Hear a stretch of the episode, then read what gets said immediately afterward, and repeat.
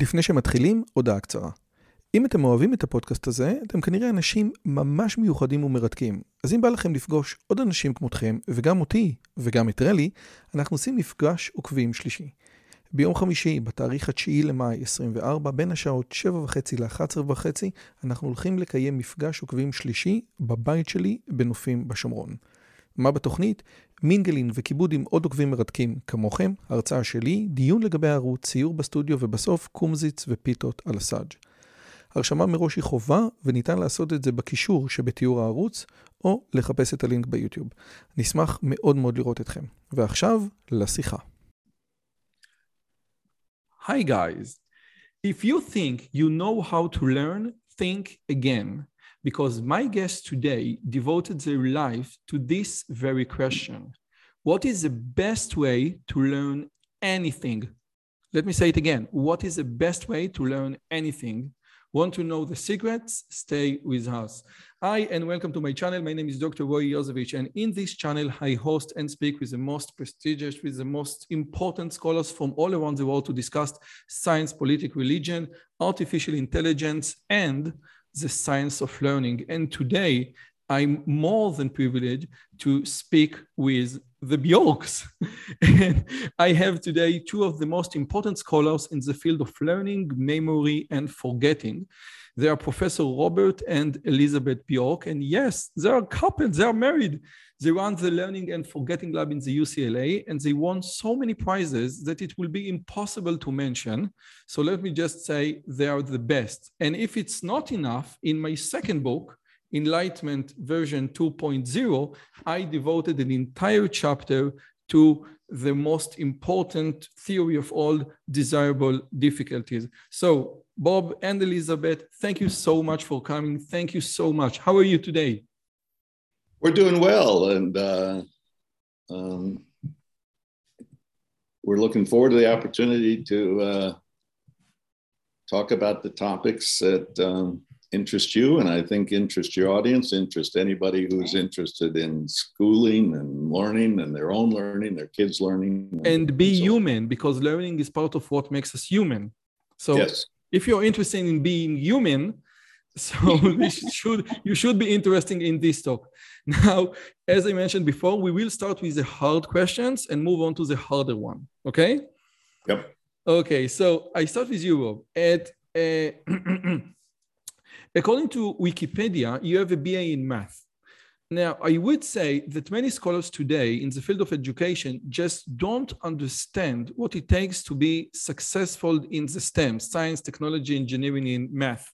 And many of the theories, many of the theories just lack the understanding that some aspects, some uh, procedure of learning are profoundly different in humanities and in the science.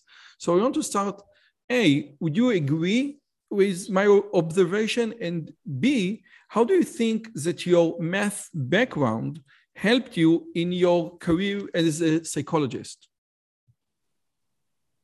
Well, I guess I can start. Uh, I mean, we, we think the distinction, for example, between what we call um, storage strength, retrieval strength, or decades ago, um, researchers referred to by different names, but the difference between um, some, whether something's accessible right now, some knowledge you need in the present of, of uh, the various cues that are available, uh, which we refer to as retrieval strength, it's had different names. Uh, the distinction between that and what we tend to call storage strength, namely how sort of um, interrelated what it is you're trying to recall, you're trying to learn with everything else that's uh, that you might know or might have been exposed to. Uh, so that distinction between retrieval strength, what's accessible right now in the presence of the the cues that are available, uh, recency plays a big role. How recently you've gone over it, and storage strength is is sort of fundamental and also, I'm kind of bypassing your question. I'll probably get back to it eventually. Yes, but, yes. I just wanted um, to ask you how does it relate I'm to like a, I'm being like a politician at the moment. I'm I'm going around, but I must tell you, a you basic thing, a basic old thing enough. is- You can say whatever you want.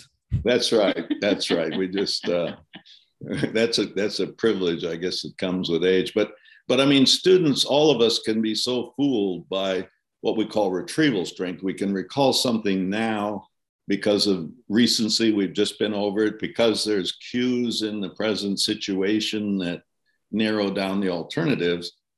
But what we're often interested in is with students or ourselves is the durability of this. Will you be able to recall this information at a later time? Or if the situation changes where this, what, what you've learned is now relevant in a new context, will you be able to access it? And that depends on what we've called a storage strength. And uh, I guess a basic thing before getting back to your more specific question is uh, we're all vulnerable to getting sort of fooled by retrieval strength.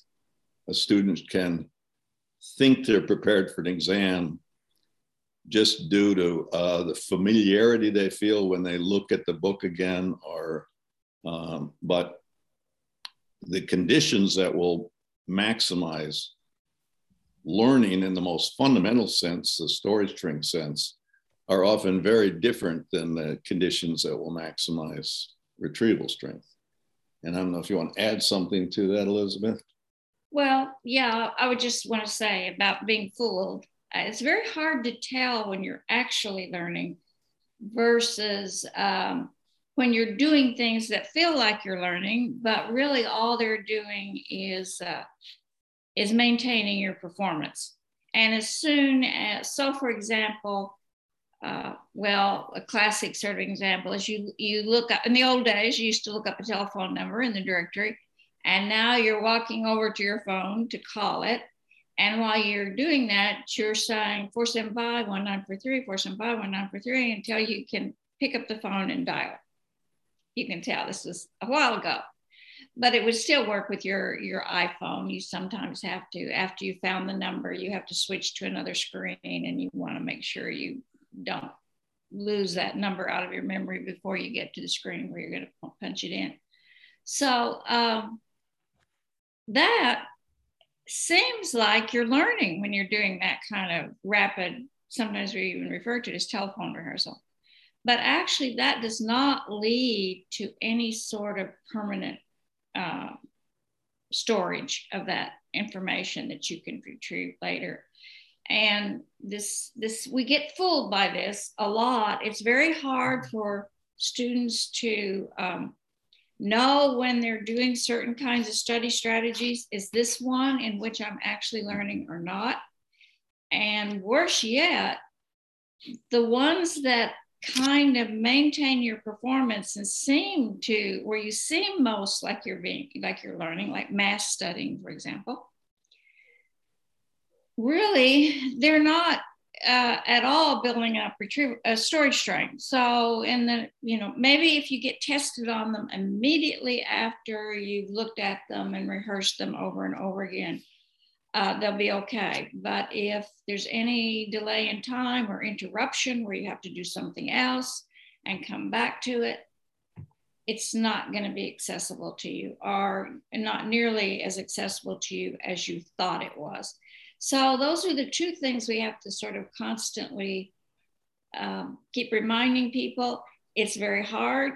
Our intuitions are not a good guide to whether you're actually learning or not. And what what are good guides to whether you're learning is whether you're doing the kinds of strategies that we advocate called desirable difficulties. Okay, but just just a second because you gave me a wonderful answer for questions that I didn't ask. So That's let me right. activate my Israeli mode and be a little bit more wood. When I spoke with Barbara Oakley, okay, let me put it on the table because I think it is profoundly important. When I spoke with Barbara Oakley, I told her, listen, the entire MOOC revelation, I can say Coursera was founded by Daphne Koller and Andrew Ng, two computer science professors from Stanford University, Udacity, uh, Sebastian Thrun, edX, you know, it's, Eh, it seems like the entire educational revolution in the last 10 years was carried out by people from the STEM. And I would say that this is not by chance. There is a profound misunderstood or misunderstanding in the humanities and especially in the educational faculties about what it takes to become a better STEM, math, engineering, computer science student. And when in those uh, faculties they come up with theories, they can't back it up with data because, again, they don't understand. I would say, again, that there is a profound difference between learning in the humanities and learning in the math. And I come back to you, Bob. Since you master two of them, would you agree or say no? If you're learning, you learn it. So you can learn how to shoot basketball, and you can learn the humanities, and you can learn calculus. So again, I'm. I think one thing we've been surprised about probably is um, just how general uh, these principles are. Whether you whether you're applying in a domain of motor skills whether they're in uh, mathematics, learning mathematics, whether they're in the physical sciences, and for that matter, uh, in humanities, there's still all of the dynamics that have to do with um, uh, connections, interconnections between things, between the the power. I mean, so for example, we've tried to emphasize that recalling information in any domain does much more than just reveal that it's in your memory. When you recall it, a whole bunch of important things happen. It becomes more recallable in the future. Things in competition with it become uh, less recallable. Uh, very unique thing about human learning and memory. And also, um, we be we potentiate subsequent learning of information after we've made an attempt to recall something. So it's really, uh, in fact, a, a, thing somewhat surprising right now. Researchers in in uh, uh, education are looking at the pre-testing. That is, your your students. You're coming to a lecture, and the instructor asks you questions on the material that's about to be covered.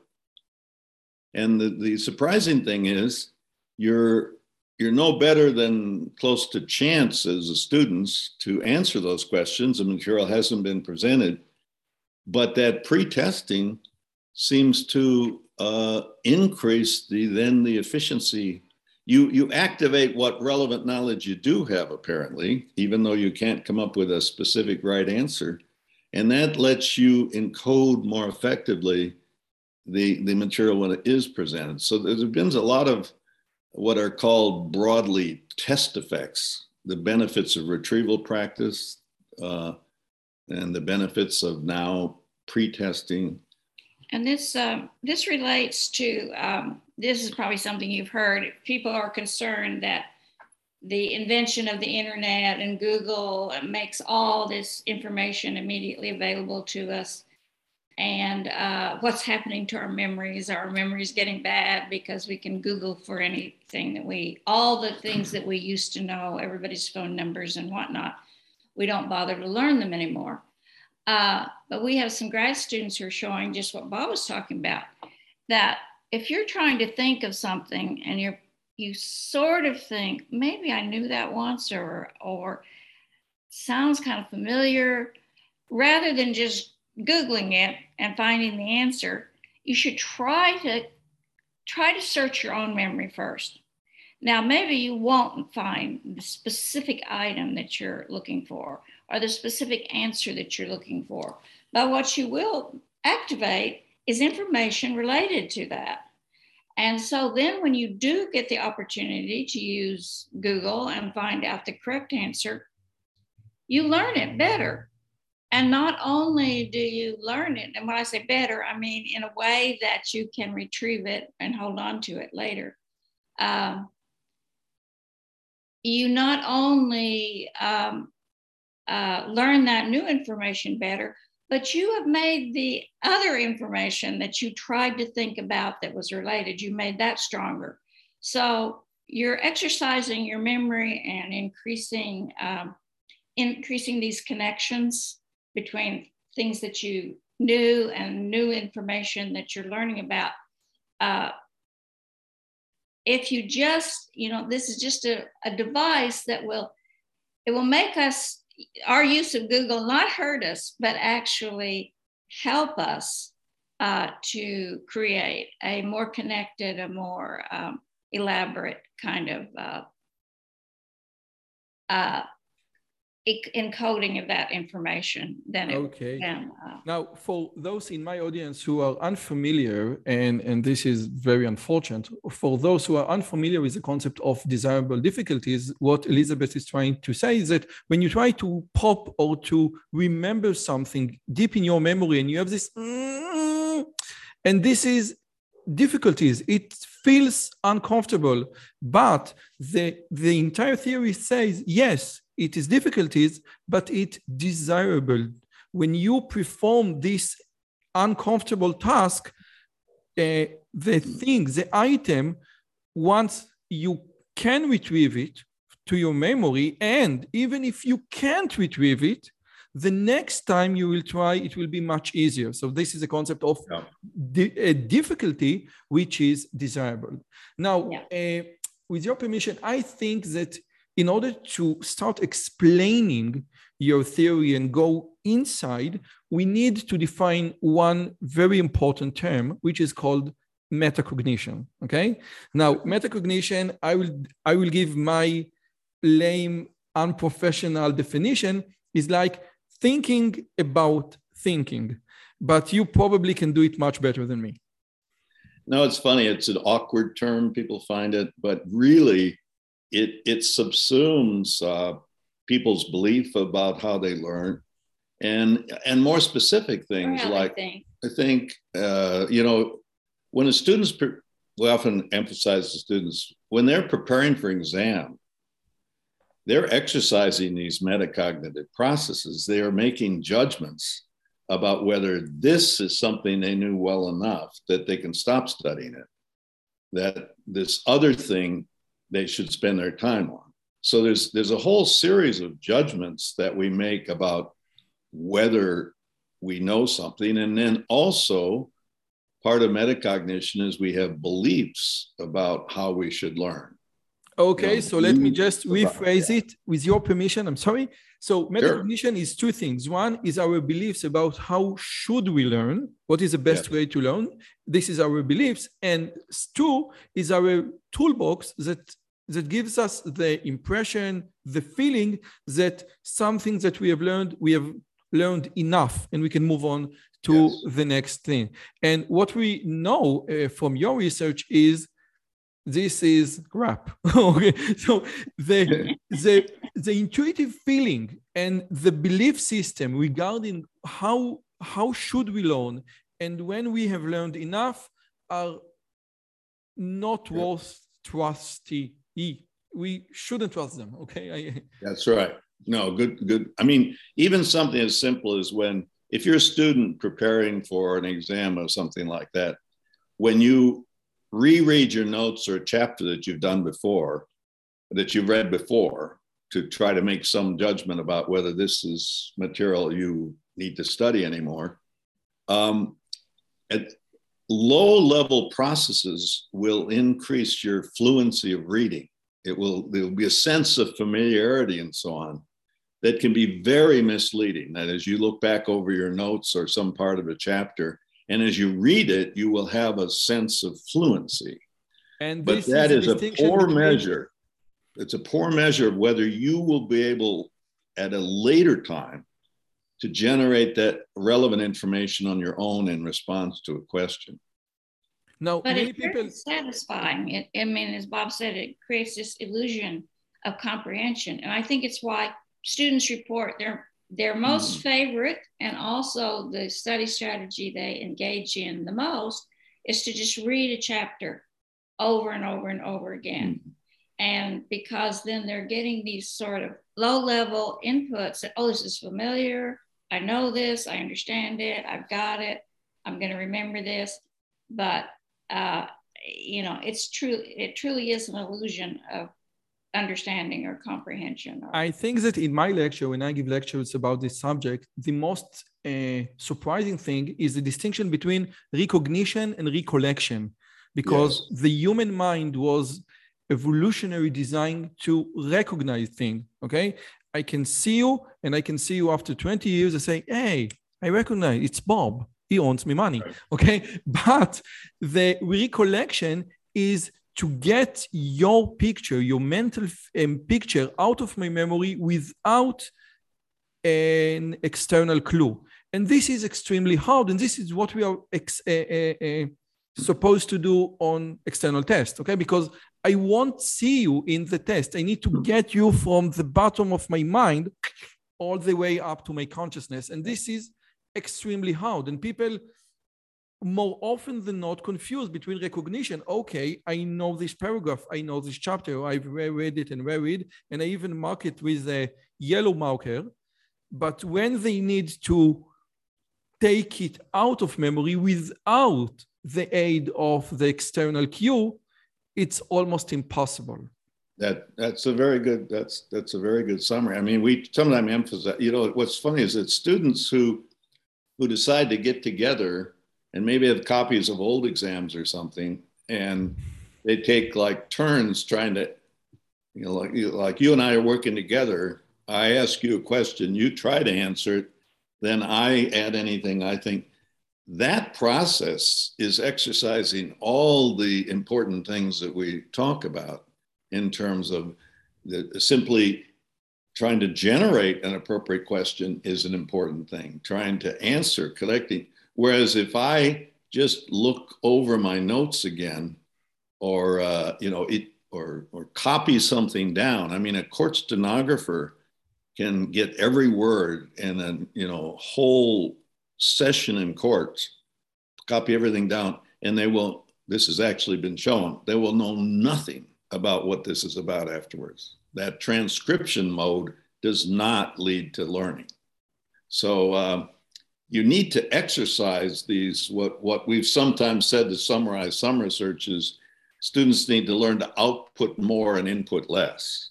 Yes this is one way or another practice the retrieval process and uh, don't spend so much time uh, just exposing yourself. We, we don't you know we've emphasized that we don't work like any sort of tape recorder or other recording device uh, in in almost every I once taught a seminar where that was the structure of the whole sort of seminar is all the ways we differ from any normal recording device. Yes, I think Elizabeth Loftus, you know, who is who's studying memory from a very different aspect.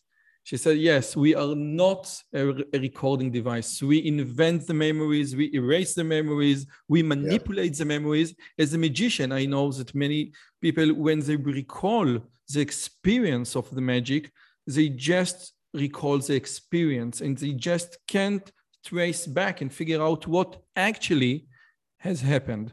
Now, let me give you my theory, and I would like to know uh, what you think about it. You know, in Israel, when we have tests in the university, we have two chances for the students to take tests. There is like the first chance, and if they fail, they have another chance. And more often than not, after the first test, after the first test, and the lecturer uh, solve the first test in front of the class. And many students who didn't show up for the first test come to see, you know, this workout uh, thing, and they say, wow, this was a very easy test. This was a very easy test. Why, why, why did they miss it? And on the second chance, they often fail because it's, it's very different when you have the lecturer who is guiding you through the processes, through the procedure, who knows where should you go left and where should you go right. And it feels like this is a very easy test. But when you don't have the lecturer with you, it's very hard to solve the test. Would you agree yes. about this uh, thing?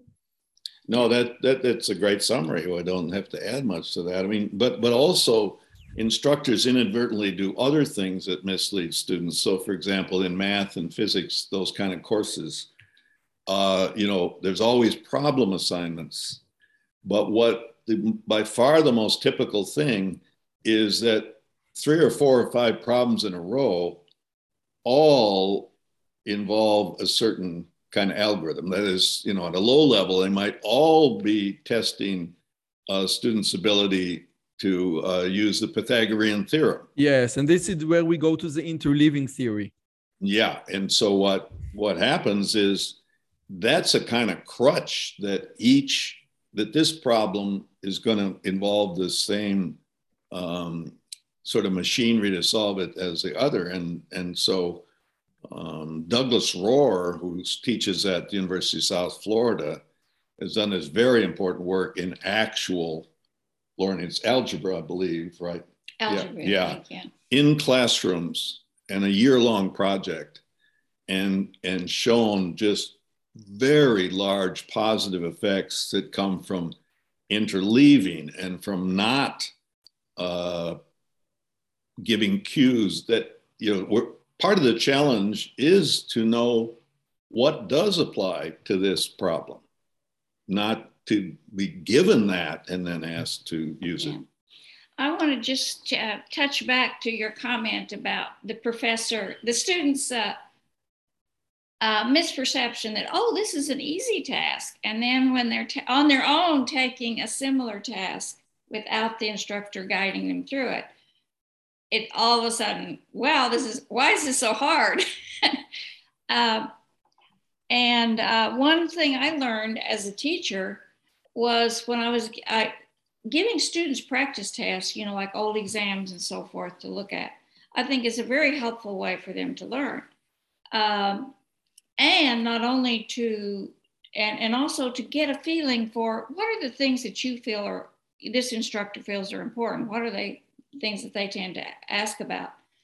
Uh, and, but I always make them, I learn to make them take the practice test without the answers. Because I said, if I give you one with the answers on it, all you'll do is say, oh, yeah, I knew that. That's the one I would have picked. Or, you know, if it's a mm-hmm. multiple choice, that's the answer I would have picked. This is great. This is what I tell my students all the time. There is a whole of difference between looking at the answers and say, hey, I understand, and going yeah. through this process by yourself. Let me just say you that there is a very famous dialogue from Plato, Meno. And in this dialogue, Socrates tried to explain the Pythagorean theorem to the slave just by asking questions. And, and then the premise of the dialogue that he had it all inside him now, the British philosopher Gilbert Ryle once wrote a paper about what if at the very beginning of the dialogue, Socrates just forget how to prove Pythagorean theorem. How would this uh, conversation look like if he doesn't know in advance how should he take the course? And this is an hilarious article because we should, if, we should, we should get that, I guess. If you don't know, that, this is so funny because Gilbert Ryle was touching Socrates was bluffing. If you don't know in advance where should you go, you don't go there in such an easy pace. Okay. Mm-hmm. Now, Elizabeth, let me ask you something about uh, interleaving. Okay, because I think that interleaving is like it's very counterintuitive. First, let me just say interleaving is very counterintuitive. Now, your example right now is reasonable. Okay, let's say that I see like a worksheet named uh, a Pythagorean theorem. Okay, so I have all these questions on the page. I apply one very simple rule about Pythagorean. I need to do it. How should you? How do you pronounce Pythagorean theorem? That's pretty, You're pretty close. Pythag- Pythagorean. Pythagoras was the guy's name. Yeah, Pythagoras. Okay. But if I don't know in advance how should, uh, in, in what tool should I use, it's much harder. But yeah. uh, I think that uh, the most common or the most famous example regarding interleaving is about, you know, painting styles, okay? This is what you gave, you know, like painting style. Let's say that I give you like uh, I give you like 10, 10 images of uh, Edouard Manet, and then I give you 10 pictures of Picasso, and then I give you 10 pictures of, of Van Gogh. And then I say, okay, try to learn the painting style of the painter. And when you interleave those painting, people, people report that the learning is much harder People yeah. report using the metacognition, which is crap, that they learned much worse, but people perform much better. So could you explain me, and again, this is very counterintuitive, why if I show you an interleaved bunch of photos, it is better than I just show you, okay, this is Picasso, this is Picasso, this is Picasso, okay? Try to get the gist out of it. Okay. I know I believe your studies, I believe your results, but could you please give me something to hold on? Well, uh, first of all, I should clarify for your audience that um, what you're talking about is what what kind of system will increase your ability later when you see a new painting to say who painted it. Yes. You know, you've studied this is a painting you haven't seen before. So What's important is whether you've learned the style. Yes, it's not a memory test. It's a truly right. understanding test. Yes. That and that's very. It's a very important um, type of learning. I mean, the painting's a good example, but but for example, uh, physicians who have to look at X-rays and diagnose whether there's a malignancy, they haven't seen this X-ray. This is this is new. This is a new patient. And and so uh, what happens if i mean i don't know that we ever did any experiment that gets cited so much it's online so much is uh, when you see several paintings by one artist in a row you have this strong sense ah i get the i get this i'm getting it this style. Yes yes yes. feel like i'm getting it. Well and and then you change another one. Oh, I got this guy. All the pastels, this and that, and by by contrast, when you interleave those same paintings uh, task, people have this sense of oh, you know, like they're almost Total jarred. It's much yeah. harder to remember what was two paintings ago. So yeah. how does it possible? How could you just give me an explanation, a, a, a plausible explanation? Well, yeah, I think, I mean, what it appears, um, our original work on this has triggered a huge amount of other work, is what interleaving does is to help you notice um, key differences among the painters rather than rather than what's similar because you may notice oh. from seeing several paintings by one artist in a row you may extract something about the use of pastels or whatever. That may not be diagnostic. When you when I'm later showing you paintings, that may not help you distinguish between some that painter and someone else who uses a lot of pastels. But when they're interleaved, I mean, the reason this research got so much attention this is a nice explanation. That the result is unintuitive to most of us, but also, we happened after the final test where they had to say what artist had painted each of a series of brand new paintings. We just kind of all just threw in this question at the end what helped you learn better, having them interleaved or blocked? And what was just so amazing is the participants with uh, tended to learn substantially better over and over in different experiments from interleaving. But even after they perform better on this test of categorizing new paintings or, or new butterflies, or we, now has been all sorts of new birds, uh, when they're asked what helped you learn better, they still say blocking.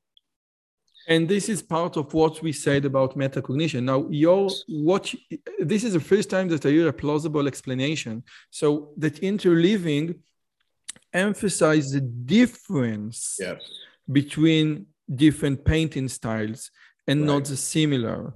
Yes. and and the different might be more helpful when I want to distinguish between this painting style and this painting style. Yes, and now when there's a new one, you you've had to extract what um, distinguishes this painter from another. I mean, it's you know, it typically in this experiment you see uh, whether interleaved or blocked, you see four or five paintings from a given painter. this is Um, great. You know, this is the essence, the essence of this YouTube channel is I get to ask questions. It strikes me for I think for the last five years, I get to ask, you know, the scholars themselves. this is great. This is Well, why I'm here.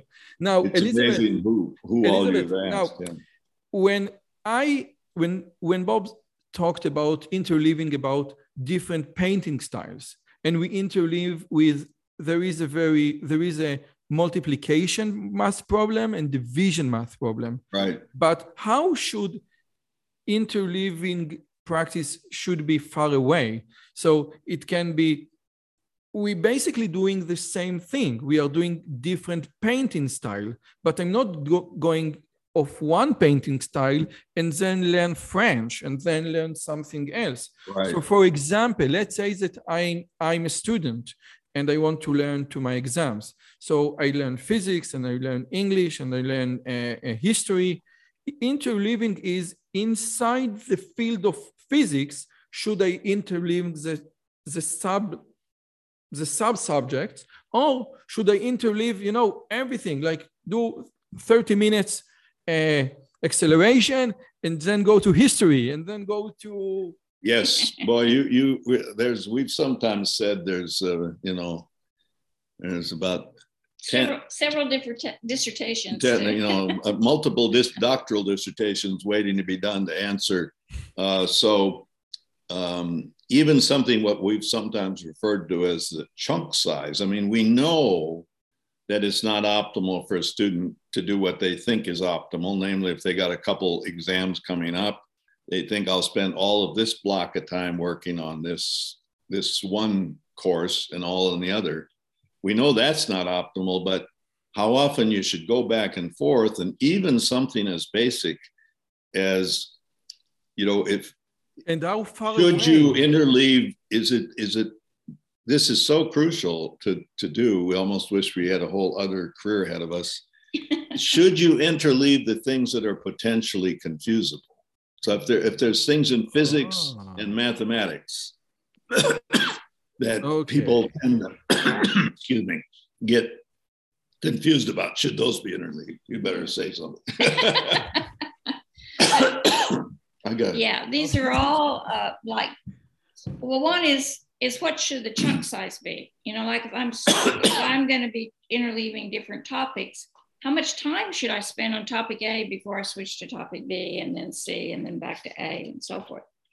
Um, we don't know the answer to that question, and it probably depends on the type of material.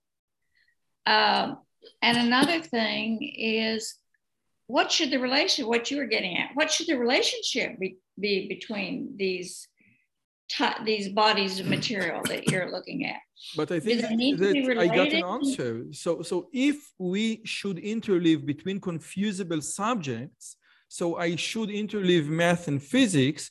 I Right. should I should interleave in anatomy. I should leave, you know, the cardio and the vascular. But interleave between physics and history doesn't help you much. Would you? Well, that's we that- don't know we, we- think Ah, we, so- they probably should be related for We- it to work the we best. think, yeah, that that it will help you.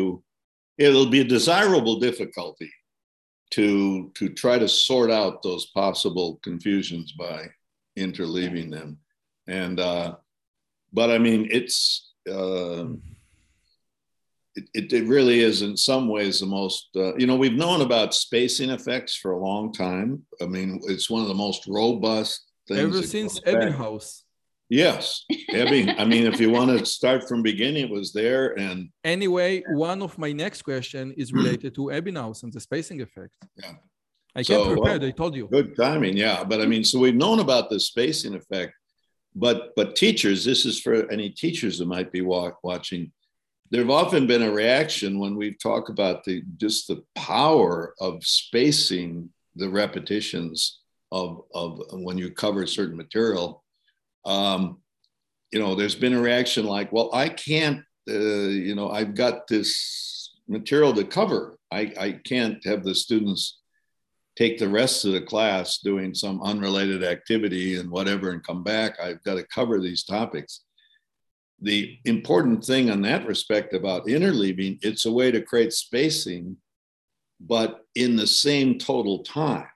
That is, it, it doesn't take you more time as a teacher to, to cover material in an interleave fashion than it does block. It will probably, though, and this is a crucial thing for any teachers listening out there, it will probably lower the student ratings of your teaching to do interleave. At least for a while. For a while. Okay. Once they uh, learn, once they realize they're learning better. I think that our education system, you know, there is like an external uh, state exams in Israel, like in it's called, you know, like like it's it's not like the SAT. It's before. It's it's it's the national uh, finals. Yes, the n- Yeah. Right. national finals, and the ministry and the minister of education decided this week to cancel many I think all the humanities uh, tests, be, just beside beside grammar, and give like an an inter like an not an external. It's going to be an internal in school test. So our education system, I don't want to discuss, but I do want to discuss another thing regarding interleaving, and I will give you. Uh, I will tackle it from two different aspects. Okay, as a Jew, observant Jew, we know that we need to focus on something. When you learn the Torah, sometimes you need to concentrate and concentrate and concentrate and concentrate. And just after many hours of concentrate, you come up with something valuable. If you don't into this world of Judaism, csikszentmihalyi, the concept of flow, the concept of deep work, the concept that you need to focus and focused, and you need to get everything in space and, and, and in place and just focused until you produce something valuable. But this concept is in some way against the concept of interleaving, where I study for one hour and then I interleave for something else. When I need to write a, a, an important paper, when I need to think about an important algorithm, I can't interleave. So my question is, should interleaving be something for our students? And as scholars, we need to focus and focus and focus and focus until you, we get something valuable, or it is also something that we should apply as scholars, okay? Because again, I know, and I think that you feel also that one hour plus one hour is very different from two hours straight. Yeah. What's your take on that? Well, I mean, it's it's um, it's kind of crucial for people to sort of realize that forgetting enhances learning. I mean, it's a very hard thing. Namely, when you space, you do other things before you come back to the material, and you will definitely have a sense when you come back to it that that it's it's uh, some of it's sort of been forgotten or it's unfamiliar or something. But that very process of bringing it back to a state where it's familiar and fluent is very powerful. That is uh, the same the same sense that um, you know students may even say have a feeling like, oh, I, I, had this before and now I'm, I'm struggling to get back to where I was. Well, the struggling to get back to where you were is going to be something that's going to enhance your ability to recall now at a at better at a longer time. So each time something's spaced and you kind of bring it back or reactivate it, um, it will then remain accessible for a longer period of time. So it, it probably applies to the Torah and it applies to you when you both when when you both write papers and and you both like brainstorm about you do interleaving you like okay it's it's one hour it's 60 minutes we did two pomodoros let's move on to something else okay listen i want to sit and think and rethink about it because i would say again that there is a difference between a student struggling to get this concept and the scholar trying yeah. to figure out something completely new. Elizabeth, what do you think?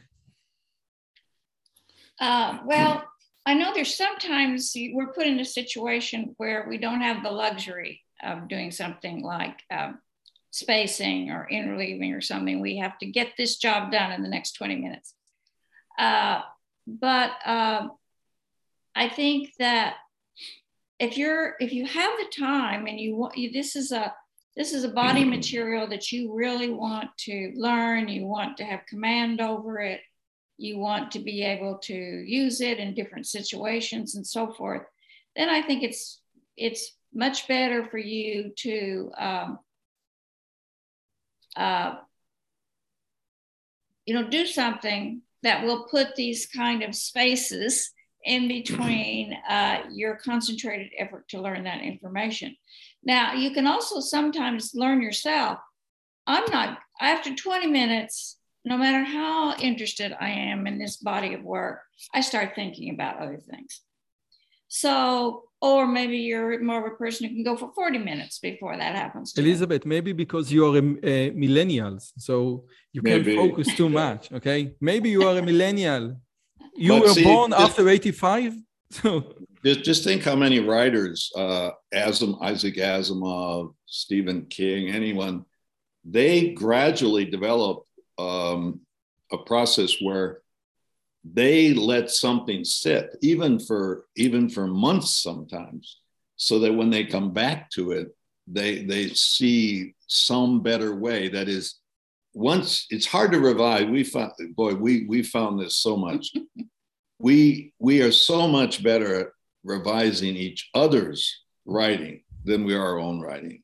You know, it's just there's something just about that. But lots of these biographies about super prolific writers, and they also almost everything differs from the way that students think these great writers work. They think they they get great inspirations and for 48 hours straight without leaving they generate you know without sleeping or whatever they generate this masterpiece or something and really, when you look at prolific writers, they get up at 8.15. They have Stephen King writes for three hours each yeah, day. they, they write for this time. They take a walk in the countryside.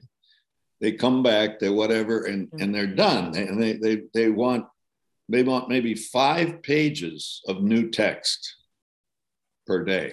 They first revise the five pages from yesterday generate five more pages. That's it.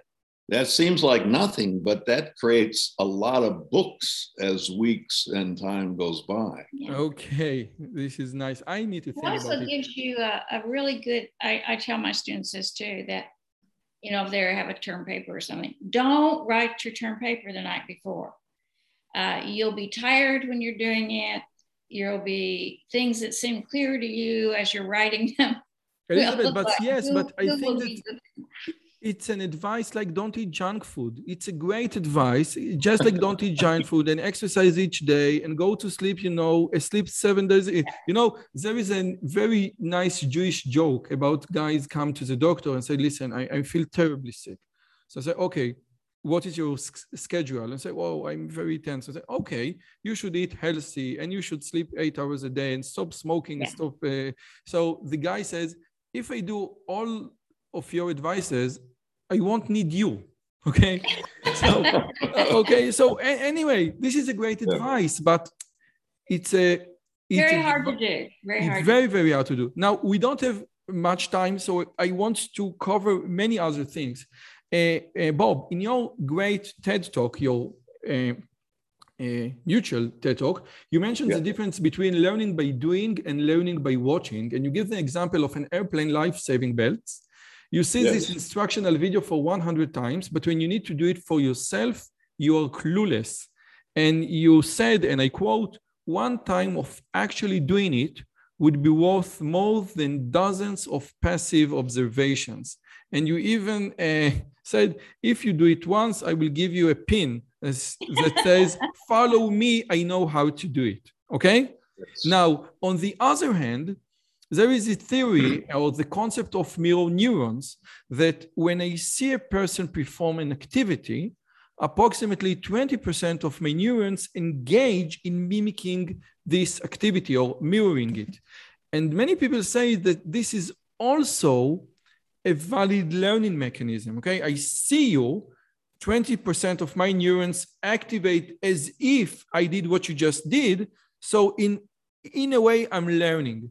Now this is learning by seeing not this is learning by watching not learning by doing.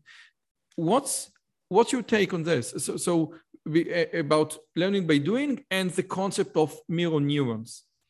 No i think there's some um, you know uh, athletes will practice uh, a high jump or other ones like that. They will do a visualization a kind of miniaturized uh, practice of, of what they're going to do. And were it were it the case on the airplane that people would actually do something like imitate, but what they're doing instead is talking to their neighbor.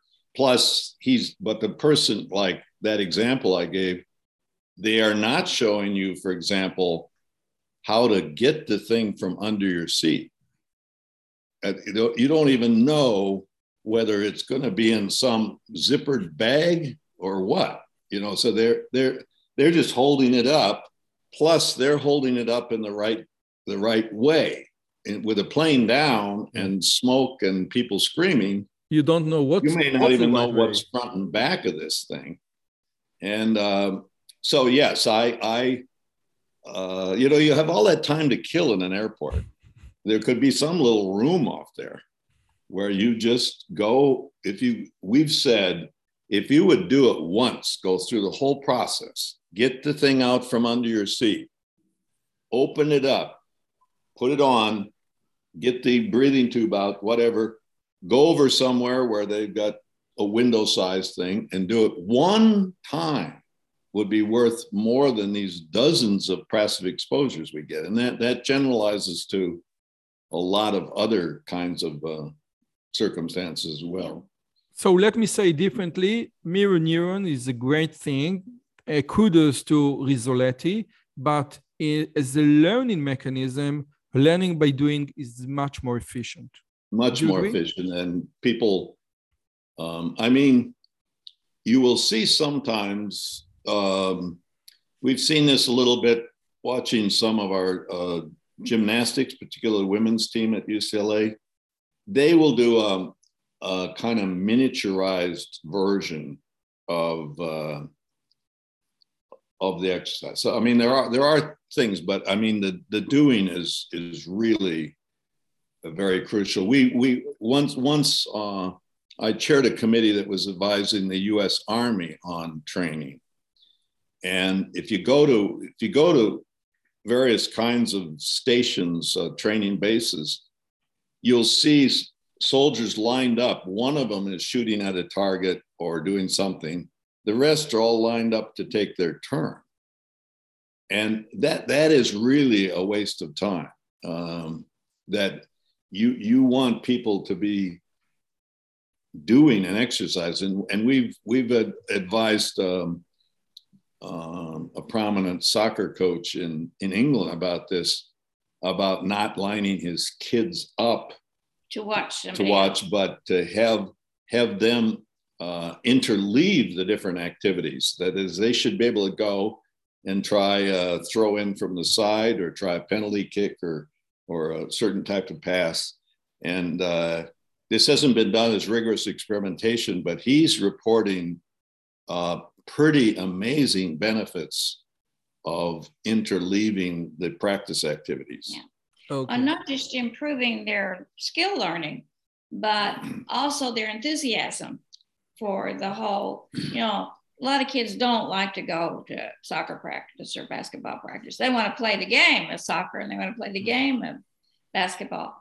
And this now your your practice is much more uh, much similar to what happens in a real game or what happens. And so the students get really excited about it. He said they start coming early to practice. They want to stay longer. I think that we, this is what we know from the work of Anders Ericsson regarding deliberate practice. Yes. Playing yes. the game is not as pra- is not the same as practicing. This is very different. Okay, so I have three more questions, and I save the hardest to last. Okay, so so far it was fun. Let's move to the hardest questions. Uh, let me start. You the, your, you mentioned over and over again the idea that learning is not equal performance. Okay, when Right. you think performance or, or is how you do when you study, and learning is like a full committed change, permanent change in your way of thinking. And I want to ask a rude question with your permission. And maybe, maybe learning in the context of all of those psychology experiments is different than learning in the real world. Let me explain. When we had the work of Ebbinghaus, he tried to learn like meaningless words. James, William James, again, same thing. Try to learn, just try to memorize poetry or meaningless, meaningless thing. When we try, you know, the scuba diving, the context-dependent memory experiment, we just mm, like just memorize list of words. Maybe, as you say, that performance is unequal to learning, learning in the context of psychology exper- experiment is unequal to real learning in the real world, and one cannot extrapolate from the other. Now, You know, this was a it's a legitimate question, and uh, I remember distinctly in my own case a you know a kind of worry that you are The not laboratory experiments we were doing- this question. you know the things we were doing with paired materials, this and that, that it wouldn't be uh, extend.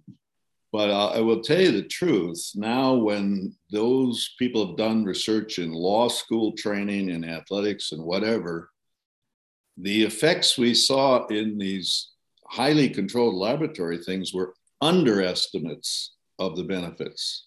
You know, when you super control paired associates and whatever else, you're, you're getting control it one way, but in another time you're also constraining a situation so much there's there's not quite a, an opportunity. So some of the benefits that have been, uh, you know, even things like uh, there's a, um, a bunch of things in the schools now, but one of the most impressive is the dean of um, the Florida Law School. Remember which school? Uh, Florida, Florida International. Um, got familiar with some of these results and decided they would change all, incorporate all the things we've talked about today, retrieval practice, interleaving, a whole bunch of things. And it made for a very different uh, law school curriculum. But after they introduced that, they were able to go from about uh, fourth among Florida law schools in the rate of passing the bars to first place several years in a row. And the crucial thing was the entering credentials of their students predicted about fourth place compared to the entering credentials of other Florida law schools. So the thing that's so important about this, and if we had time, we'd tell you a couple other examples. Uh, optimize, in, introducing desirable difficulties, various ways of optimizing, interleaving stuff. It more than made up the difference in the preparation that these students had. Yeah. They went, they they had a less good preparation, but these manipulations during law school more than made up for that. That that gets us excited because we think, um, you know, it's early disadvantage. This this would go much earlier with young children who are in impoverished backgrounds and so on. You know, that's such a critical period. You worry, can I make up for the disadvantages they get? College is too late. But um, I realize I'm sort of rattling on here, but but the short answer is simply it's an entirely legitimate question, one we worried about. But now it looks like we underestimated some size of benefits of things like interleaving and so on by having sort of sterile, restricted laboratory tests like paired associates, and that the real world. This these... is a very good. This is a very good answer, which leads me to question number two out of three, and this is another hard question. Now, I'm great fan of the ancient, and there is a quote from the uh, the British mathematician Whitehead that all Western philosophy is only footnotes to the work of Plato. Now, the ancient were masters of learning. They must have known this concept of desirable difficulties. There is a famous, there is a famous ancient Jewish quote, Lepum tsara agra, which basically translates to no pain, no gain, but in the context of learning. Yeah. So how come when I say desirable difficulties nowadays, it's go to the Bjork. The Bjork like coined this term, the Bjork, the Bjork invented this concept, but this concept was known to the ancient. So how come, what happened from the ancient to until the uh, forgetting, the learning and forgetting lab at UCLA was founded? How did you we, write, how did you, we uh, forget this so profoundly important concept? You should uh, write, write a article on this yes. because it's such a good question. I mean, what we've often done is show, like in talks we've given, you can show slides with quotes from uh, not just those philosophers, but but people like William James, uh, the end of the 1800s and so on, where they're basically saying something like the principle of retrieval practice, or I mean, they're, they're they there's quotes you can give that illustrate this. So your question about if if they knew it and if it's all that time, what happened in our educational system that we don't incorporate these things. And let me emphasize, just a second before Elizabeth, you answer, let me emphasize, we know it all the way in sports, you know, no pain, no gain, you need to do, and this is hard. When you go to the gym, in if you want to if you want to progress there is some difficulties you must attain so it, it seems like we became spoiled in the context of the educational system. And you need to say listen i know what you feel but this is i will give you a a lollipop yes? It is, it's a desirable it's a sweet difficulties. Would you agree yeah. elizabeth?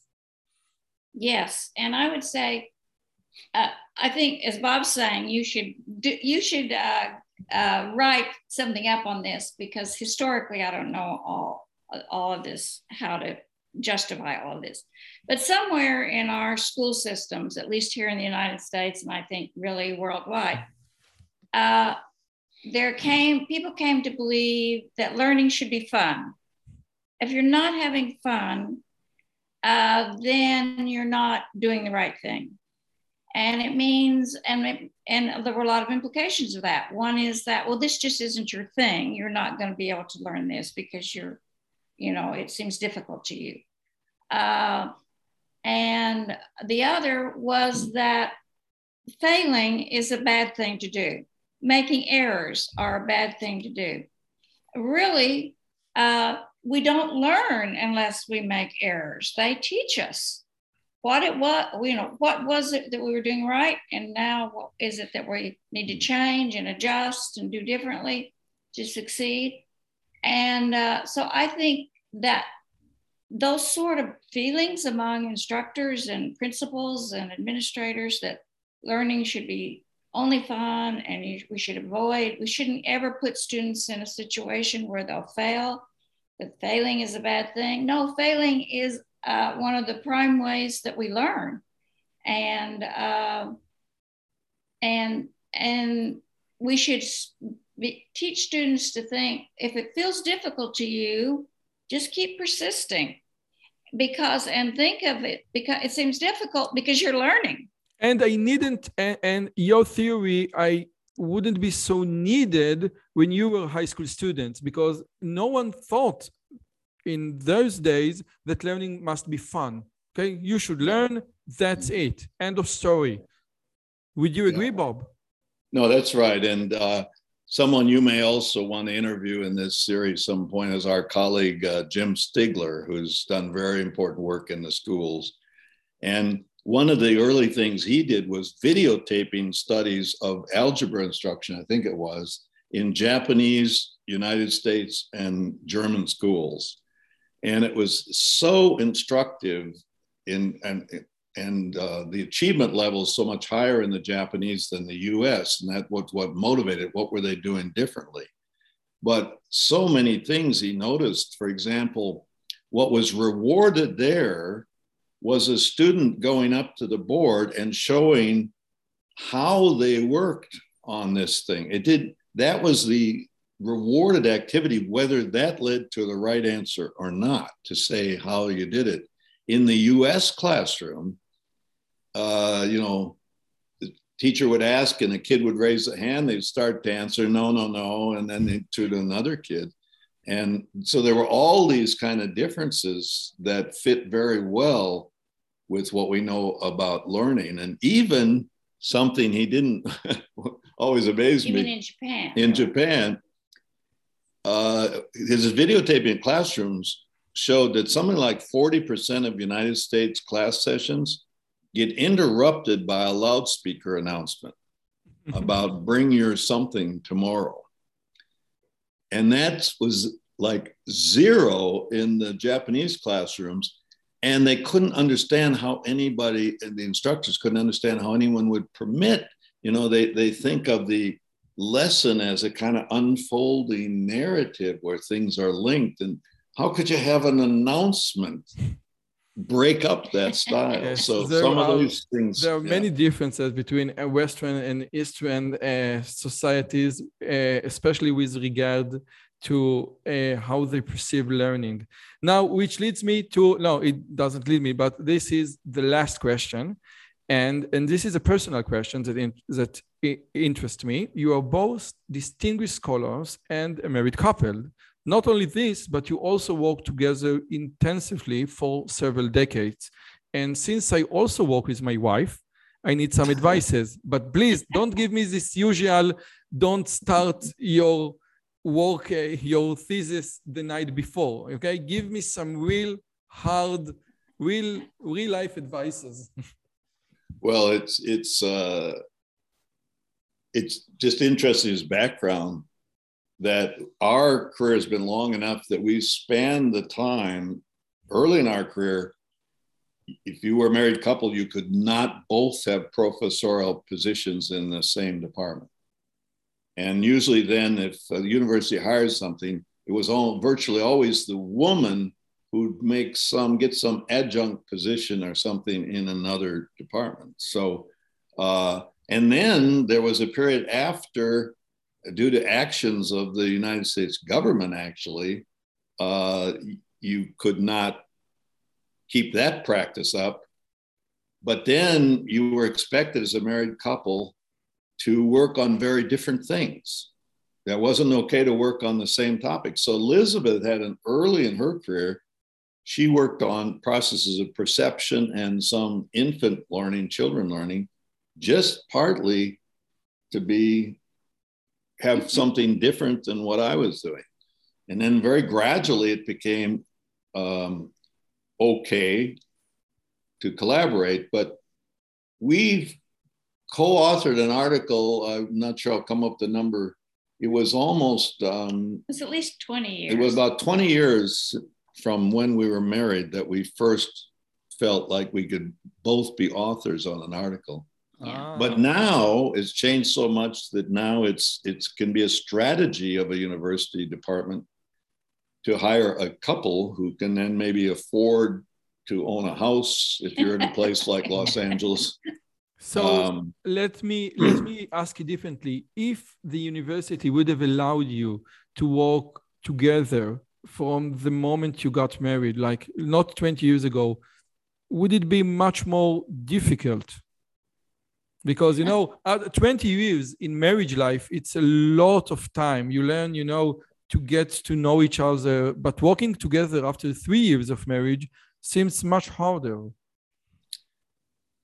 Well, it's um, it is complex. So, so, for example, when we came to UCLA, they gave us offices right next to each other, and after a little bit of that, we said, "Could we please be not right next?" It's fine to have a single laboratory that we would run participants and stuff, but I mean, part of that was just that, uh, you know, Elizabeth be working in her office and a student looking for me comes and say, you know, they feel free to say, do you know where Dr. Robert Bjork is? Can I give you this and you'll give it to him? Yeah.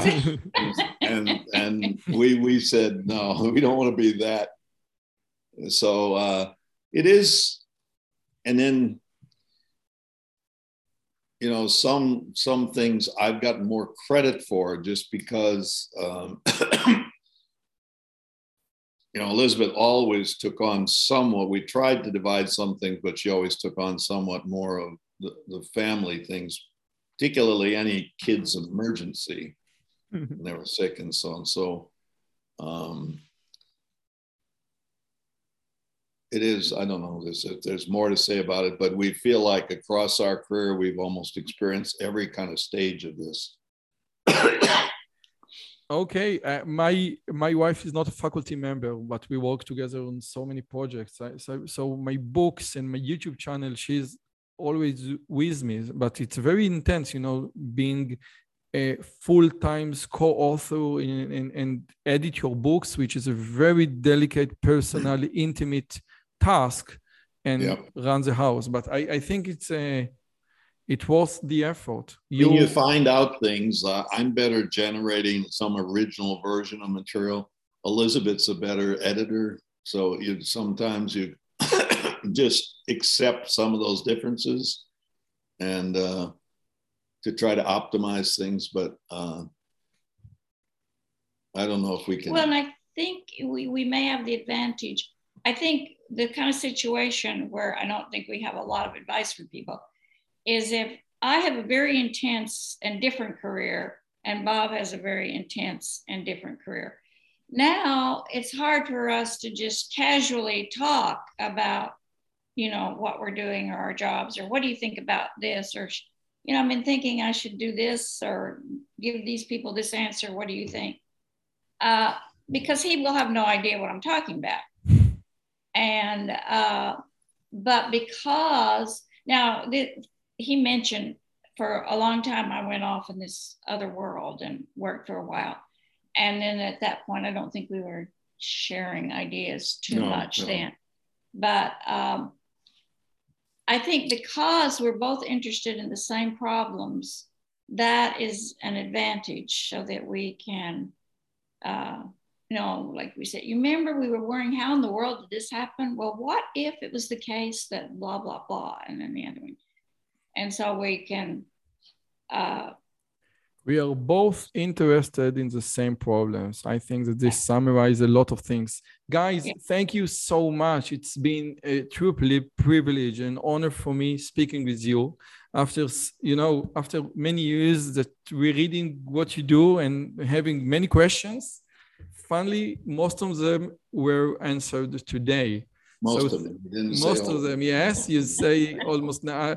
I, I think we still have a little disagreement about uh, uh, the profound difference between the STEM and the humanities, but we leave it to the next talk.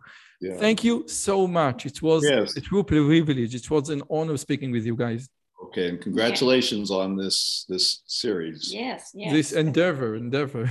Yes, bye bye. Endeavor. Yeah. Okay. אם הגעתם עד לכאן, מגיע לכם כל הכבוד. אז תנו לי להגיד לכם שלושה דברים קצרים. הדבר הראשון, אם שמעתם משהו בשיחה שמעניין אתכם, שאתם רוצים לקחת הלאה, פשוט ספרו אותו לאנשים אחרים. משהו מעניין שאני אמרתי, משהו מעניין שהאורח שלי אמר, איזשהו רעיון שאתם רוצים לקחת איתכם לחיים, פשוט ספרו אותו לחבר או לחברה. זאת הדרך הטובה ביותר לזכור את הרעיונות מתוך השיחות האלה. הדבר השני, אם אתם רוצים לקחת חלק בקהילה שלנו ולפגוש ולדבר עם אנשים כמוכם, אתם מוזמנים לערוץ הטלגרם שלנו, שווה לכם מאוד. פשוט תראו עוד אנשים שמתעניינים מדברים מגניבים בדיוק כמוכם. והדבר האחרון, אם אתם יכולים, דרגו את הערוץ שלנו באפליקציית הפודקאסטים שלכם, זה יכול להיות בספוטיפיי, באפל פודקאסט או בגוגל פודקאסט, זה תהליך קצר של שתי שניות, הוא מאוד מאוד יעזור לנו להפיץ את הבשורה הלאה. שיהיה לכם כיף גדול וכיף בשיחה הבאה.